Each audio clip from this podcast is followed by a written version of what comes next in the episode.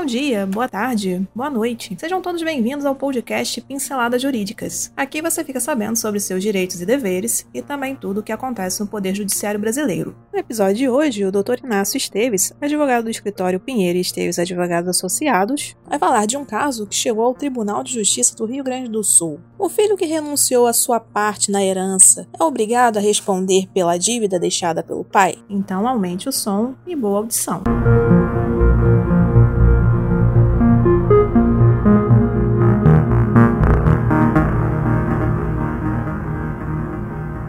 Não responde por dívida do pai, filho que renunciou à herança. O Tribunal de Justiça do Rio Grande do Sul exonerou os três filhos do devedor falecido de arcar com as dívidas de uma execução judicial, uma vez que este havia renunciado à herança, restando a mãe apenas como única herdeira.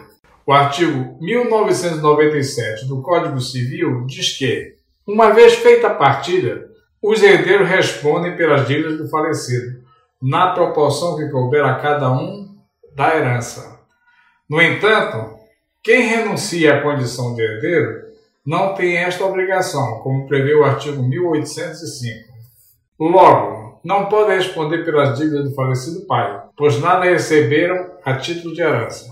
Os herdeiros devem permanecer na execução, já que aceitaram tacitamente a herança e logo após cederam direitos hereditários à mãe. Assim, os herdeiros cedentes respondem até o limite do seu quinhão hereditário, razão pela qual foi indeferido o pedido dos filhos figurarem como devedores solidários. Assim, os mesmos, diante da renúncia à herança paterna, ilegítimos para figurarem no polo passivo da demanda.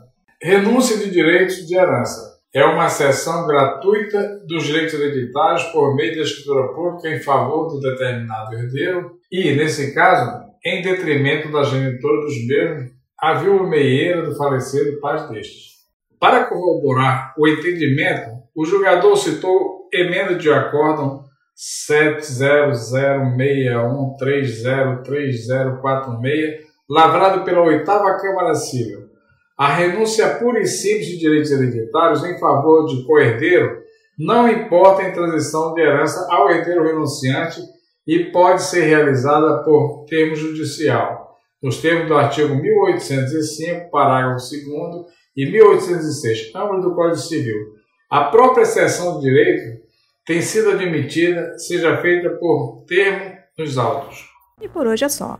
Agradecemos sua atenção e esperamos ter lhe ajudado com este conteúdo. Toda semana são lançados dois novos episódios. Este podcast tem o apoio técnico-jurídico da Pinheiro Esteves Advogados Associados e o apoio tecnológico digital da Clã de Soluções Digitais. Para conhecer mais, os links estão na descrição. Até o próximo episódio.